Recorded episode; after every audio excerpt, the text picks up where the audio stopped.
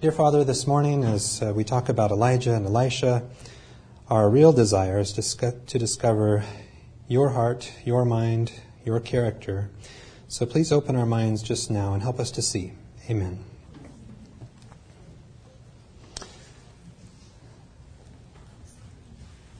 Well, we left off last time, you remember talking about Elijah at the altar. And we spent the whole time talking about what was really going on in the false worship at that time and how does that apply to us. So we're going to pick up from there and just as um, a reminder, and we'll keep coming back to this um, throughout the rest of this month as long as we're able to meet and just kind of remind you where we are here. Remember the kingdom split, 931? And we'll go through these different kings. We did last time a little bit in the story of why the kingdom split. And um, so here we are talking about how amazing it is. God sends his prophets to the people who are furthest away and in the most trouble, not to the good ones. All right, so Elijah and Elisha here come to Israel. And we'll talk about this today. And then uh, next time we'll talk about Jonah, who, uh, as amazing it is, didn't come to either Judah or Israel but went to the capital of Assyria in Nineveh. But I think it's always important that we keep reorienting ourselves. What are we really looking for? What's the one thing we're looking for as we go through all these stories?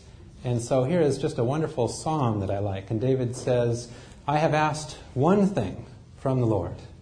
Okay, what would that one thing be? You have one thing to ask from the Lord. And he goes on, This I will seek to remain in the Lord's house all the days of my life. Why? In order to gaze at the Lord's beauty. And what would that mean, to gaze at the Lord's beauty? To look at his nose, his mouth. What, what is the beauty of God? Would it not be the kind of person that God is in character? This is what he's, what he's trying to see. And I like here in the Good News version, I have asked the Lord for one thing, one thing only do I want to live in the Lord's house all my life, to marvel there at his goodness. All right, this is what we're looking for all through the Bible. And so this comes back, and we'll, we'll finish up the Bible study on this topic here. But what really is the good news? What is the good news? Is it that um, we can be saved, or that a penalty was paid, or we can make a long list of things here? What is the ultimate good news, would you say? And so let's, let's go through a few verses here in 2 Corinthians. For if the gospel, and that is the good news, we preach is hidden, it is hidden only from those who are being lost. They do not believe because their minds have been kept in the dark by the evil God of this world. And aren't we always talking about light and dark? The lightness, the brightness, and the deep darkness. He keeps them from seeing the light shining on them, the light that comes from the good news about the glory of Christ who is the exact likeness of God. That is the good news. For it is not ourselves that we preach, we preach Jesus Christ as Lord, and ourselves as your servants for Jesus' sake. The God who said, Out of darkness the light shall shine, is the same God who made his light shine in our hearts to bring us the knowledge of God's glory, shining in the face of Christ. And anytime you see the word glory, and we'll reinforce this here with some other verses, but um, Jesus came to reveal the glory of God, and he didn't reveal brightness in a physical sense or great power. Okay, what he revealed was the character of God. And so when we read, we read through here these verses about the glory, we can substitute the word character. So he keeps them from seeing the light shining on them, the light that comes from the good news about the character of Christ. Okay, why is that so important, the character of Christ? Well, he is the exact likeness of God. If we've seen Jesus, we've seen the Father.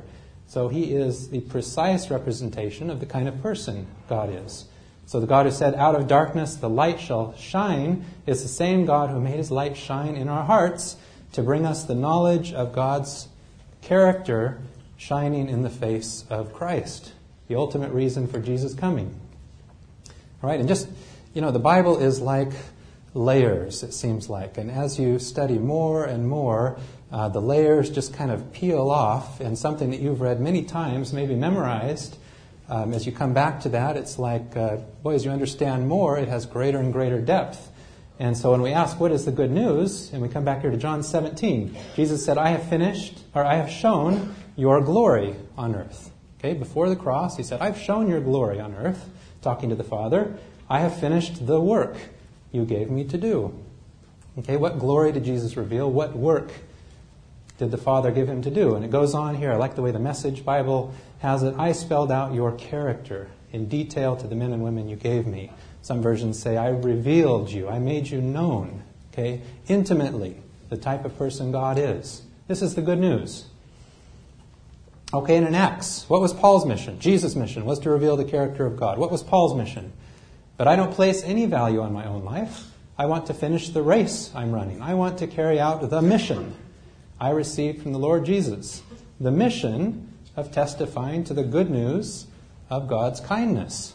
That is the ultimate good news that the one with all the power is kind, is gracious. And he goes on, I am now entrusting you to God and to his message that tells what? How kind he is. And many versions say how gracious he is.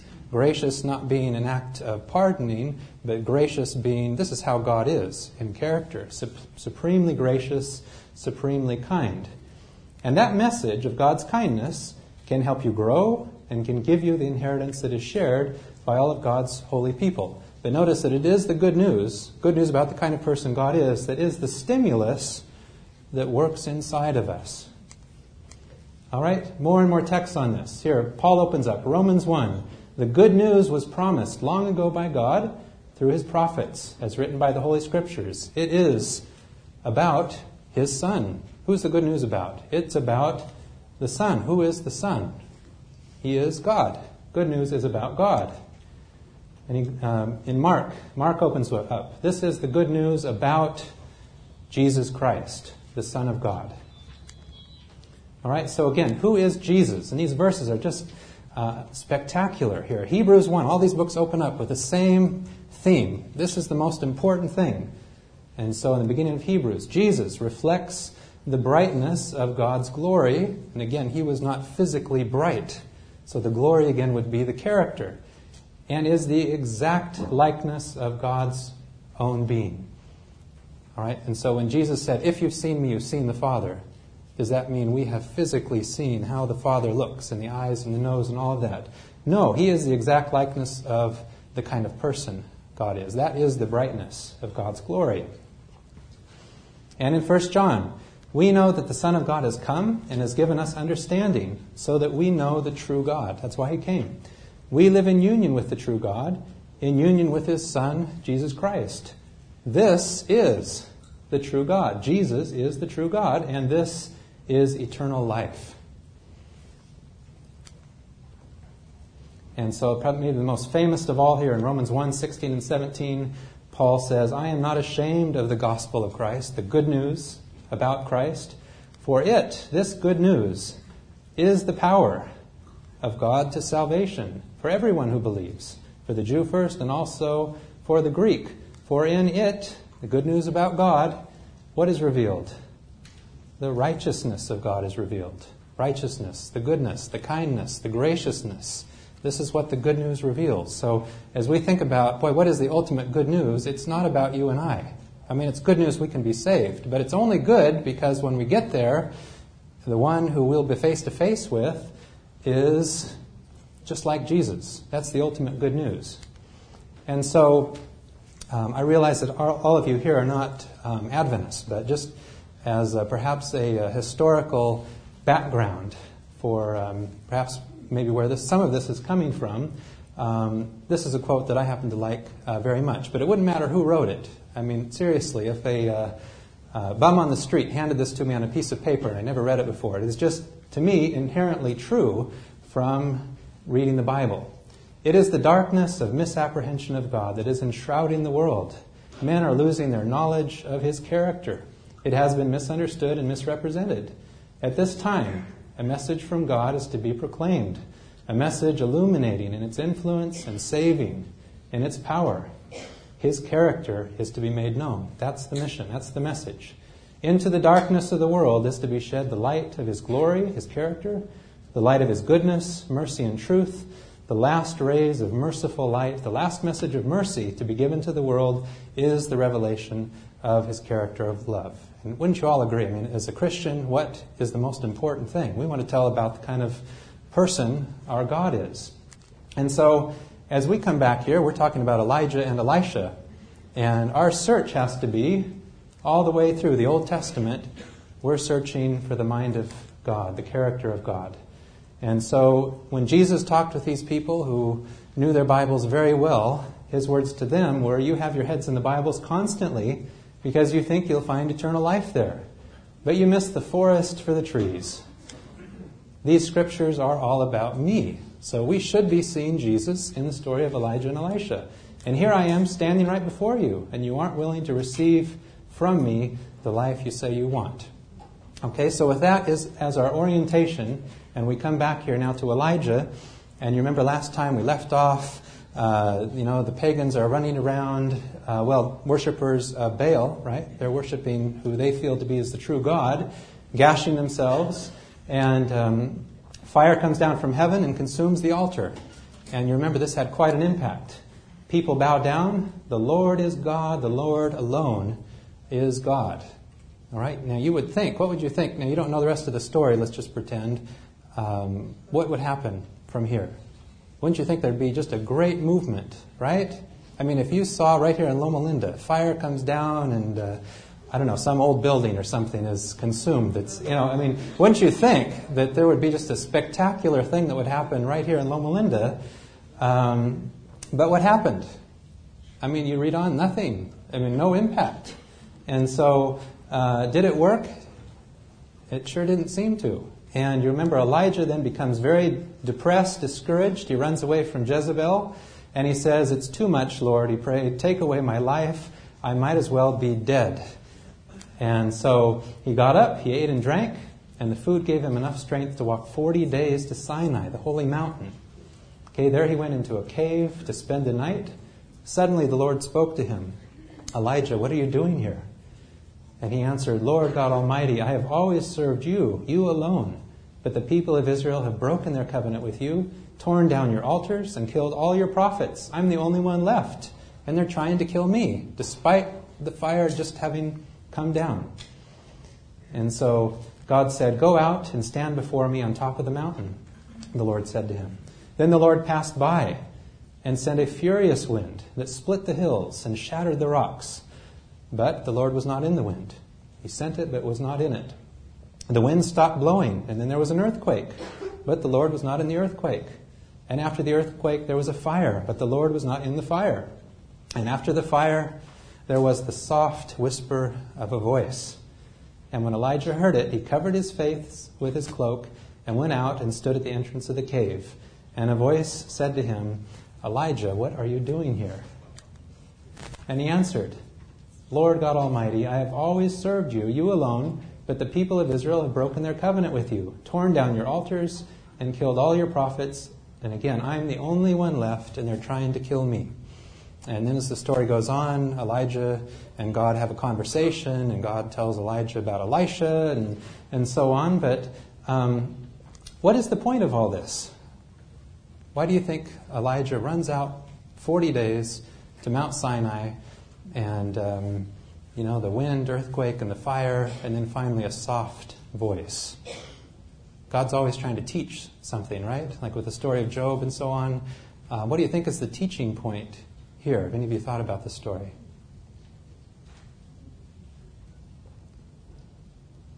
Yeah.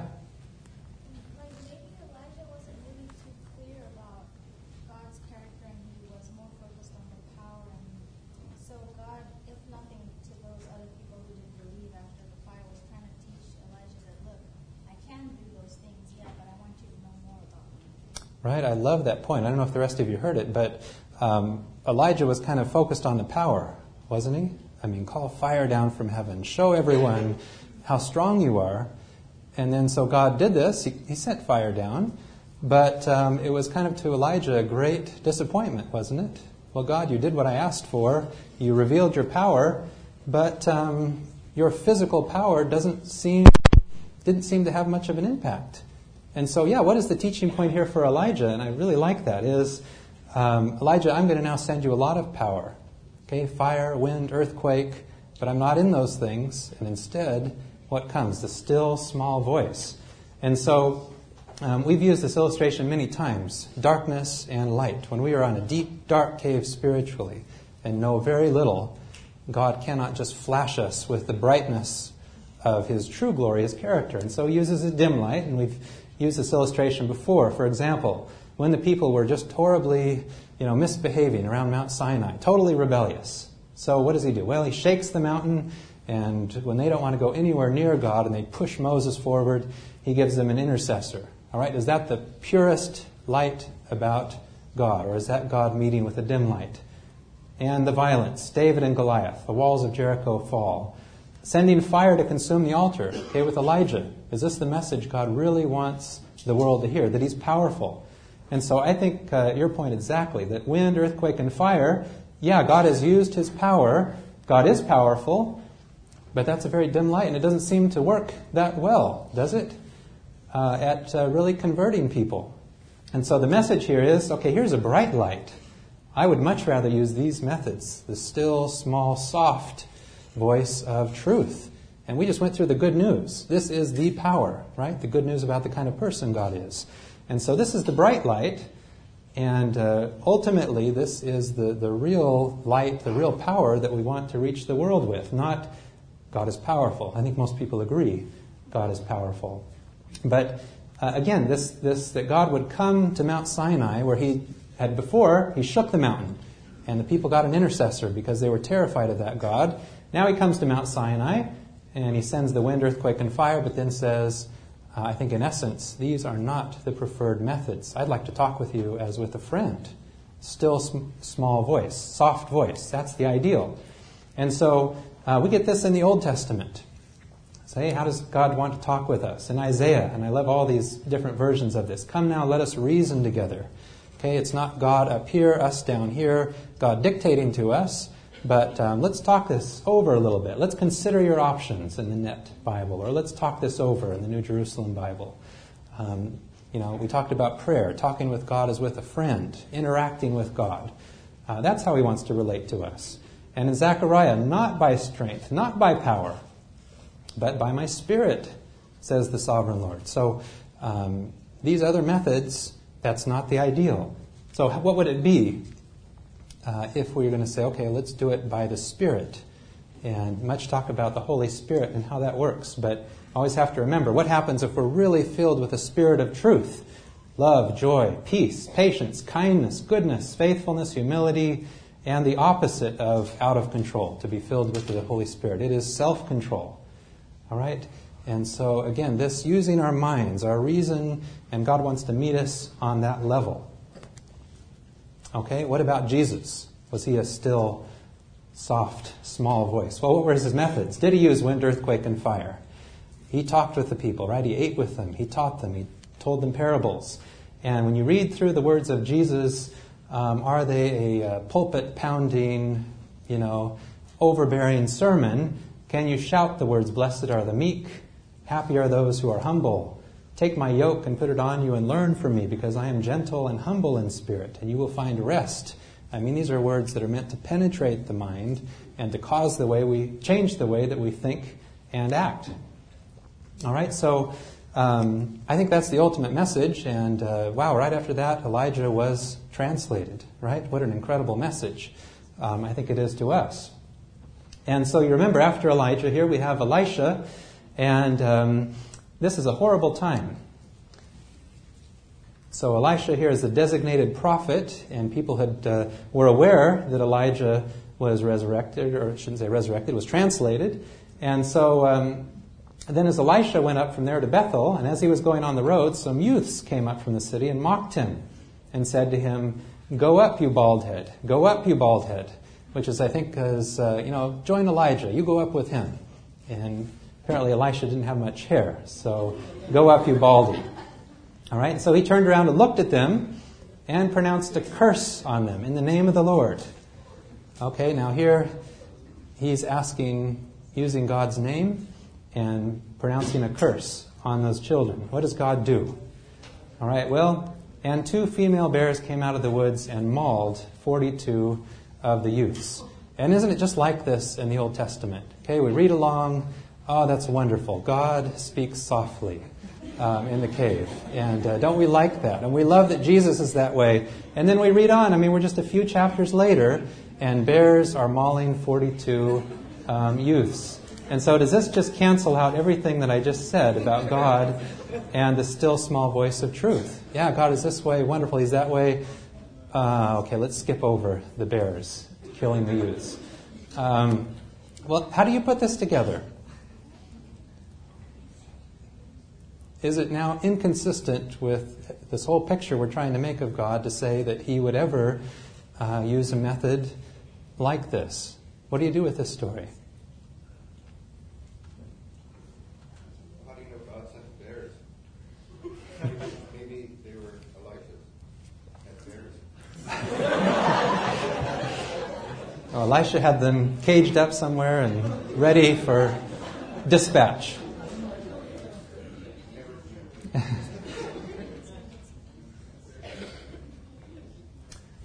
well, what do you think? Do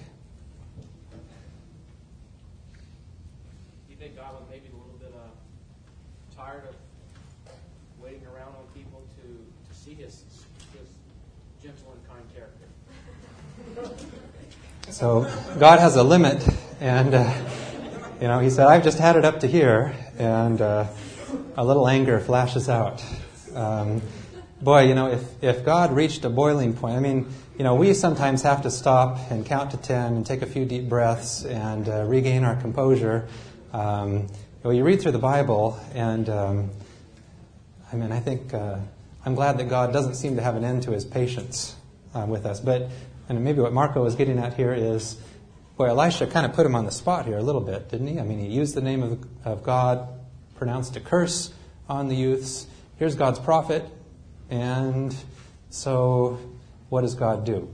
Well, with all of these stories, just like we talked about Sodom, Gomorrah, and every difficult story, and we always, I'm, I'm giving you just the worst part of it here. And so we have to build the bigger picture. But Jillian, you had something you wanted to say. Well, I was just saying that um, it doesn't really say Elisha's reaction. You know, I'm sure he regretted cursing 42 of these youths. I mean, it doesn't say how badly they were hurt, but I mean, I just might be pretty bad. But maybe it was, as you said, that God granted him his, his request, knowing the consequences would bring out bigger realizations and not granting it. Mm-hmm. For one, maybe the youths learned a lesson, and two, I'm sure Elisha learned a lesson. Not necessarily about um, God's character, but maybe about consequences and asking God the things that, oh, I said to really want that. Right. Yeah, I like that. And you know, I, I was going to make the point actually back with with Elijah. Um, what did he do after the fire came down? I mean, he just slaughtered all those priests, right? And uh, what about when Moses went to Pharaoh? Um, he told Pharaoh uh, initially, uh, "We need to go because if you don't let us out of here, God's going to kill all of us." And you go back and you read the words of God to uh, Moses, and you never find anywhere where God told Moses, Bring those people out or I'm going to kill all of them. And so we're dealing with human beings, just like you and I, who are, um, you know, interacting with God and making lots of mistakes along the way.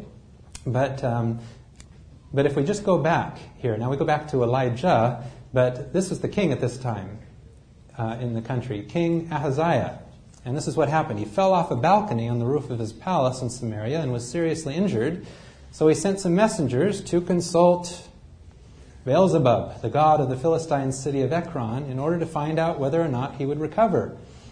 But an angel of the Lord commanded Elijah to go and meet him. And the messengers of King Ahaziah asked him, Why are you going to consult Beelzebub, the god of Ekron, the god of the flies? Is it because you think there is no God in Israel? And so the king, who is supposed to represent God to the people, um, has no interest, no relationship, no connection with the true God, and he's worshiping the God of the flies. And so, again, as we think about light and darkness, the people in this time, the king, the representative of God, is worshiping the God of the flies. And so, what does God do when his people are in a deep, dark cave? And now we have stories like this then about um, these things happening. So, I have a slide here God, the risk taker. And um, I want to just try to expand on this point a little bit. What does God want to ultimately tell us? There is no fear in love. Perfect love drives out all fear. Okay, now let's read about the two she bears coming out. But this is what he really wants us to know. And we come to the end of the Bible. Who's left out of heaven? We have this horrible list here of traitors, perverts, murderers, the immoral, those who practice magic, those who worship idols, and all liars. What's number one on the list? Cowards. All right, so you must all be very brave to get to heaven. Is that the point here? Or is it not? If we're terrified of God, then that would say we don't know Him. Right? So, um, perfect love casts out all fear. We should not be afraid of God. And so here God is left with this dilemma. His com- people are in absolute, complete rebellion. Here his king is worshiping the God of the flies. And here Elijah just miraculously went up to heaven. And the people are so unimpressed with all of this that they say to the next prophet, Hey, Baldy, you go up too. And you would think at this point, I mean, wouldn't the angels be saying, You know what, God, you have done enough. Just let these people go. I mean, what more can you do? They are complete rebels. But instead, um, you know, again, these people, what if we aren't listening? These people are completely not listening. So does God give up? Well, he resorts to methods, and maybe we take the story out in isolation and say, okay, that's the way God is. God sends bears. He, uh, this, these are his methods. These are not his methods. All right? But when the people are completely deaf, uh, I would say God stoops to use a method like this because it is the only way that they will even turn around and listen just a little bit. All right, let's go through some other examples. Pharaoh had uh, Moses come like Jesus, and maybe he washed Pharaoh's feet and uh, said, um, just very kindly, you know what, we'd like to go out and, um, and go worship. Uh, would Pharaoh have been impressed with that? Would anything have happened? Um, so again, we have lots of miracles, lots of power demonstration. Is God that way? No. But he spoke a language that Pharaoh could understand. And in Mount Sinai, we just brought up, he shook the mountain because it was the only way. Elisha and the she bears. Is there any story after this of Elisha being hounded by the people? I mean, boy, they respected Elisha after this story, right? And everyone was probably talking this whole time about Elisha and the she bears. All right, what about Jesus? I mean, he went into the temple. Now, did he hit anyone as he chased the people out of the temple? Right? The guilty people fled in terror, but read those stories. Who was left in the temple? Children and the sick. Right? So the people who were guilty, uh, they ran away like, you know, there was no tomorrow, but the children and the sick, they were completely comfortable around Jesus as he chased the people out. And I have to bring this up here. When Jesus talked with the Pharisees, now I know this may seem like a little bit of a tangent, but our theme here a little bit is God the risk taker. He takes a risk by uh, reaching people using these methods. And the risk is that we come along 2,000 years later and we say God uses force, fear, coercion. These are legitimate methods um, for reaching the world with the good news about the character of God. But um, he's taking a risk. He's not giving up on these people, but he realizes he may be misunderstood. And so when you read in Luke about Jesus talking with the Pharisees, and this is at the very end of his ministry, and uh, of course, they uh, are thoroughly unimpressed with Jesus. And they're unimpressed because he's hanging out with the people in society that they look down on. And so he tells the Pharisees a series of five parables. The first two, first one is the lost sheep and then the lost coin. And he tells them, you know what, that person over there that you're offended that I'm going out to seek, that's, they're like the lost sheep. And uh, I mean, to the Pharisees, this would be pretty palatable, wouldn't it? Because they're assuming, well, we're the 99, uh, right? But um, would, was, was or in the same thing with the lost coin, they think, well, we're the good coin, and uh, okay, he's going out for the low life of society. But but wouldn't it mean to stimulate in them? Boy, that is really the right thing. We should be going after the lost sheep and the lost coin. I mean, what a kind way to talk with the people who hate you, right? But they're unimpressed. Okay, these stories do not move them. So he goes on and he tells the story of the prodigal son. Same theme, right? Here's the son out in the pig pen, and the father is waiting with open arms, and while he was a long way off, he saw him. All right, but now there's a twist because there's an older brother. All right, and so now they cannot help but identify with they are the older brother.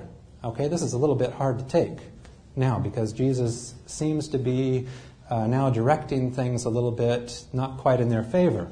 But again, they're not moved by the story of the prodigal son. And so he tells an incredible story here about the shrewd manager. All right, and this is much more uh, pointed and really hits home about uh, their uh, greed and behavior. And when, they, when he told this story, they couldn't take it anymore. And so when the Pharisees heard all this, they made fun of Jesus because they loved money. All right? And so the, the stories are really turning now towards the reality of their situation. Okay? And, but he doesn't stop there. Um, and actually, he tells them he says the law of Moses and the writings of the prophets were in effect up to the time of John the Baptist. Since then, the good news about the kingdom of God is being told. Good news about the king. Good news about the way the king runs his kingdom is being told by Jesus. And everyone is forcing their way in except for you Pharisees. All right, you're missing out. And so he goes on and he tells an incredible story here of the rich man and Lazarus. And uh, this has been really, a, I think, a troublesome story um, for many people. But it's helpful here to put it in the context of these five stories that he's telling to the Pharisees, and they get progressively uh, more, um, more uncomfortable for them. All right? And so, uh, in the context here, the belief in Jesus' day, and if you read in Josephus, this is described. They believed, the Pharisees, that when you die, you go to one of two chambers awaiting the judgment and the good go to Abraham's bosom, and the bad are led by the angels to a place of torture that is separated from the good by a chasm where there is communication between. And you remember in the story that the rich man is just begging for a drop of water, you know, on his tongue. Um, and so this was the belief in the day. Jesus is talking with his people. He loves them. They're his children. He's trying to reach them. And so he tells them a parable that they can fully identify with. All right? But what is the real twist here is, as he's telling the story, he doesn't say anything bad about the rich man. And their assumption, remember, is if you're rich, you're good. If you're poor, you're bad. If you're rich, you're blessed by God, and based on your riches, that is evidence uh, that God loves you and, and He's blessed you. And so, as he's telling the story, all of a sudden there's this incredible twist, and the rich man, you remember, ends up in hell, and Lazarus, this poor man, goes to Abraham's bosom. And I mean, they cannot miss the point. Having gone through these five parables now, that they are the rich man. I mean, imagine the shock to find out all your life you've been told you are uh, the most privileged of God, you're God's chosen people, and now here comes this man, this heretic, and he tells you, you know what, you're actually completely on the outs. And these poor people that you're judging, uh, they're actually the ones that are in good with God. And so this would be very hard to take, would it not? And so he concludes with the rich man saying, That's not enough, Father Abraham, but if someone were to rise from death and go to them, then they would turn from their sins. But Abraham said, If they will not listen to Moses and the prophets, they will not be convinced, even if someone were to rise from death. And remember, a parable is not to make 20 points of theology. This is not a teaching about hell or anything like that. The point of the parable is here as Jesus concludes which is to the Pharisees, you know what? Um, even if one were to come from the, from the dead, and is it a coincidence that he chose Lazarus, the name Lazarus in this story? This happened after the resurrection of Lazarus. And so, you know what? You just watched Lazarus four days in the tomb being resurrected, and it did nothing to you. You're unimpressed. And you know what? Even if someone were to rise from the dead, I'm going to rise from the dead uh, after three days in the tomb, and even that will not convince you. And so this parable very pointedly uh, told the reality, not about hell, but just about their status, their situation, their relationship um, with God. So, God, the risk taker, there was a risk in telling this story. But to those Pharisees, you know, he cared a great deal about them. They're his children, so he told the story, and we don't know. Maybe, maybe a number of them were uh, shocked into turning around and seeing the folly of their way by this story. All right, so God takes many risks. Bet you like a God who's willing to risk by doing these things. And again, this is why we have to keep our eyes on the character of our God as revealed by Jesus, and every other belief has to branch out from that, ultimately. So, God risks his reputation by telling these stories, by doing these things. It is a risk, all right? But that's why he came. It's kind of like, uh, boy, they're just not going to get it any other way. I've got to sh- show up in person and uh, reveal what I'm like. And what about this? Did Jesus, did God take a risk in coming in the flesh? Can God be tempted? No, says in James, God cannot be tempted. Um, Jesus became a human. Was Jesus tempted? He was tempted, right? In the wilderness of temptation, in Gethsemane, take this cup away from me. I mean, he experienced very real temptation. And I think what an incredible thing that uh, the God of the universe would risk. I mean, really, a risk by coming in the flesh. All right, so um, God the risk taker. But here we come back here to these uh, miracles, she bears, and uh, miracles. And I'm not going to go through all of these, but there are more miracles and when you think about the miracles of Jesus. But in the Old Testament, the miracles that are condensed in this little part of the Bible with Elisha are incredible. So uh, I just listed some of them. He parted the River Jordan with his coat. He purified uh, some poisoned water with salt. Um, he called down rain uh, to water thirsty animals and men. Uh, remember the oil jar that continuously pour, uh, poured oil. And he raised a boy to life after complaining of a headache. This is interesting to me. Here's a neurologist. What happened here? Had a headache and then died. But he brought him back to life. Um, remember, he cured uh, poison in a stew by putting some flour in it. Uh, Jesus was not the only one to multiply food. Elisha, 20 loaves of bread, fed, uh, fed 100 men. Remember, Naaman was cured of leprosy. The axe heads are floating. Um, the Syrians were struck blind and led to the king of Syria. I mean, it's miracle after miracle after miracle. But the one I like the best is actually a miracle in his death. Listen to this. Elijah, Elisha died and was buried, and every year bands of Moabites used to invade the land of Israel. And one time during a funeral, one of those bands was seen, and the people threw the corpse into Elisha's tomb and ran off. As soon as the body came into contact with Elisha's bones, the man came back to life and stood up. And uh, just imagine what's going on. You're, you're in a funeral, and here you're going to bury someone. You turn around, you see the Moabites chasing you, and you throw this person in the tomb. You're running away from the Moabites, and you turn around, and there's the person you just threw in the tomb running after you, also. You know? I mean, uh, all of these spectacular miracles. Uh, why do you think there's so many miracles? Isn't this just like the thing with God's power? These people are far, far away. How does He reach them? Boy, we get lots of miracles. Lots and lots of miracles to get their attention.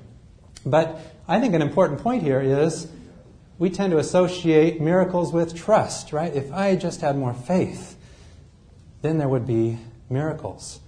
But what's the, what is the point here? How much faith was there in this time? None and lots and lots of miracles. Lots of miracles. And would you say Paul was a man of great faith? Yeah, of course. But to keep me from being puffed up with pride because of the many wonderful things I saw, I was given a painful physical ailment. And he talked about how three times he prayed to God to take this away. A man of great faith, no miracle. Okay, Paul was left with this painful physical ailment. So our image of um, more faith, more miracles, that does not seem to be the case uh, in many instances throughout the Bible. But um, I think miracles here, uh, it's, it's important that we think about this because we desire often miracles. We'd love to see more miracles. But the great miracles uh, often just, it's hard to find much success when God uses miracles. And uh, remember here in Numbers, after bringing the people out of Egypt, I mean, again, lots of miracles the Red Sea, manna, the pillar of cloud, um, so many things. And God said to Moses, How much longer will these people reject me? How much longer will they refuse to trust in me, even though I have performed so many miracles among them?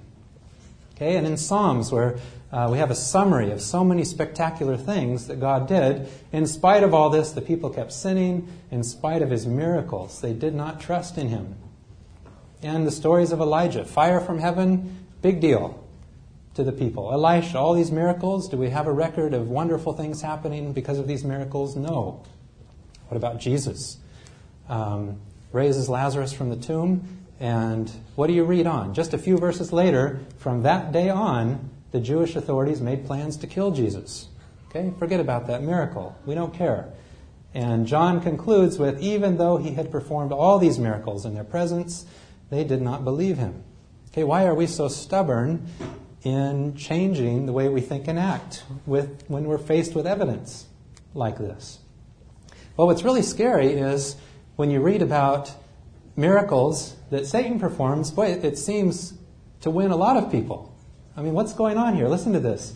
The wicked one will come with the power of Satan and perform all kinds of false miracles and wonders, and use every kind of wicked deceit on those who perish. They will perish because they did not welcome and love the truth so as to be saved. And I think that's the key. Um, really, what do we believe? What is, what is the ultimate truth? The truth that sets us free. If we believe in a certain way, it is almost as if no amount of miracle or signs and wonders will change the way we think and act. Ultimately, it is what do we believe about the truth about God? If we believe Him to be one way, uh, doesn't matter. But if we, if we believe a false picture of God, then the miracles of Satan will reinforce and support that false picture of God. And that seems to be, um, you know, the way that the whole world will go after him. And so God sends the power of error to work in them, or could we say God allows this to happen so that they believe what is false. The result is that all who have not believed the truth but have taken pleasure in sin will be condemned. And we read in Revelation um, here that uh, it deceived all the people living on earth by means of the miracles. And when we read, read about the mark of the beast um, and read about these miracles, it was by those miracles that he had deceived those who had the mark of the beast and those who had worshipped the image of the beast. All right? And um, even as amazing as it may seem, I mean, when you think about Jesus sending the disciples out to do miracles, okay, Judas was one of those disciples, right? Doing miracles. And so when the judgment day comes, many will say to me, Lord, Lord, in your name we spoke God's message. By your name, no, did they really? By your name we drove out many demons and performed many miracles. And then I will say to them, I never knew you. All right? So none of this other stuff matters. But do we know God intimately? Do we know Him as a friend and forget the miracles? Doesn't matter. And so, uh, maybe just here as a summary briefly, um, let's just say there is a spectacular, undeniable miracle. And let's imagine different groups of people and how they respond to that. Um, and don't we sometimes wish, boy, for all of the atheist people, that if there could be a miracle, then they would all believe in God. And wouldn't that be wonderful? But why has someone often become an atheist? Uh, maybe they've been told um, God doesn't want you to think, just have faith, and this God will torture for eternity in hell. And that person over time feels this message is ridiculous and rejects God. All right, now this person sees a miracle. And uh, can't you imagine just kind of a sinking feeling? Oh, it's true. And so this person, wouldn't you imagine, would get down on his knees and worship the picture of God which he has been pushing aside this whole time. All right, is that what God wants? People on their knees worshiping uh, a God who is to be afraid of. So is a miracle helpful in this case? Um, yeah, the atheist now is a believer in God, but in, uh, in perhaps a false picture of God. Well, what about someone who does believe in a false picture of God and they see a miracle? Can you think of any times in the Bible when Satan did perform a miracle? And there are a few. The one that came to mind with me was uh, Job. And Job's, I mean, who, who destroyed Job's family, his cattle? And it was lightning from heaven. It was a storm. I mean, it was controlling the elements. And was it God doing that? I mean, God had allowed Satan this kind of access.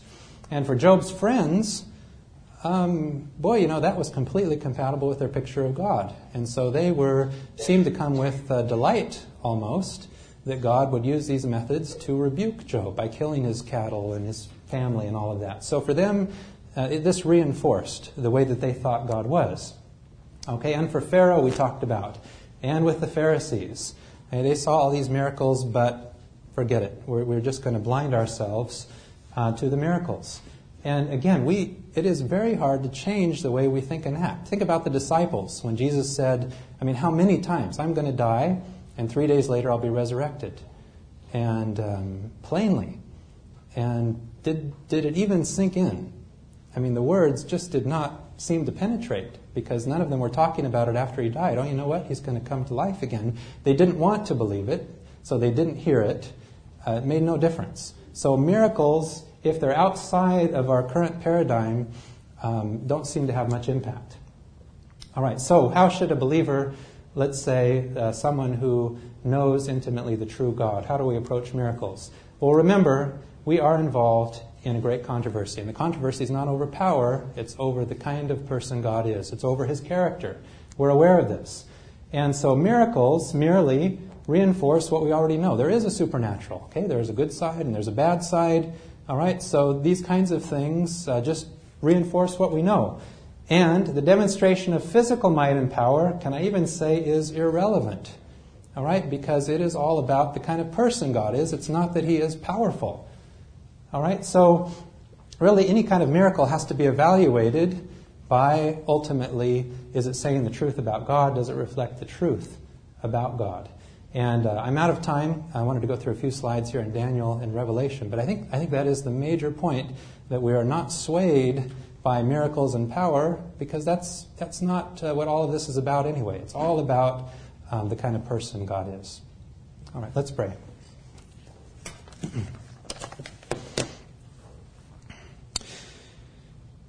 Dear Father, we admire about you that though you are all powerful, and that though you are capable of totally overwhelming us with spectacular miracles, that this isn't what it's all about. And we desire that we will discover your goodness, your kindness, your humility, your great love, and that these would be the things that would really resonate in our mind, and that these will be the things that we tell other people. In your name we pray. Amen.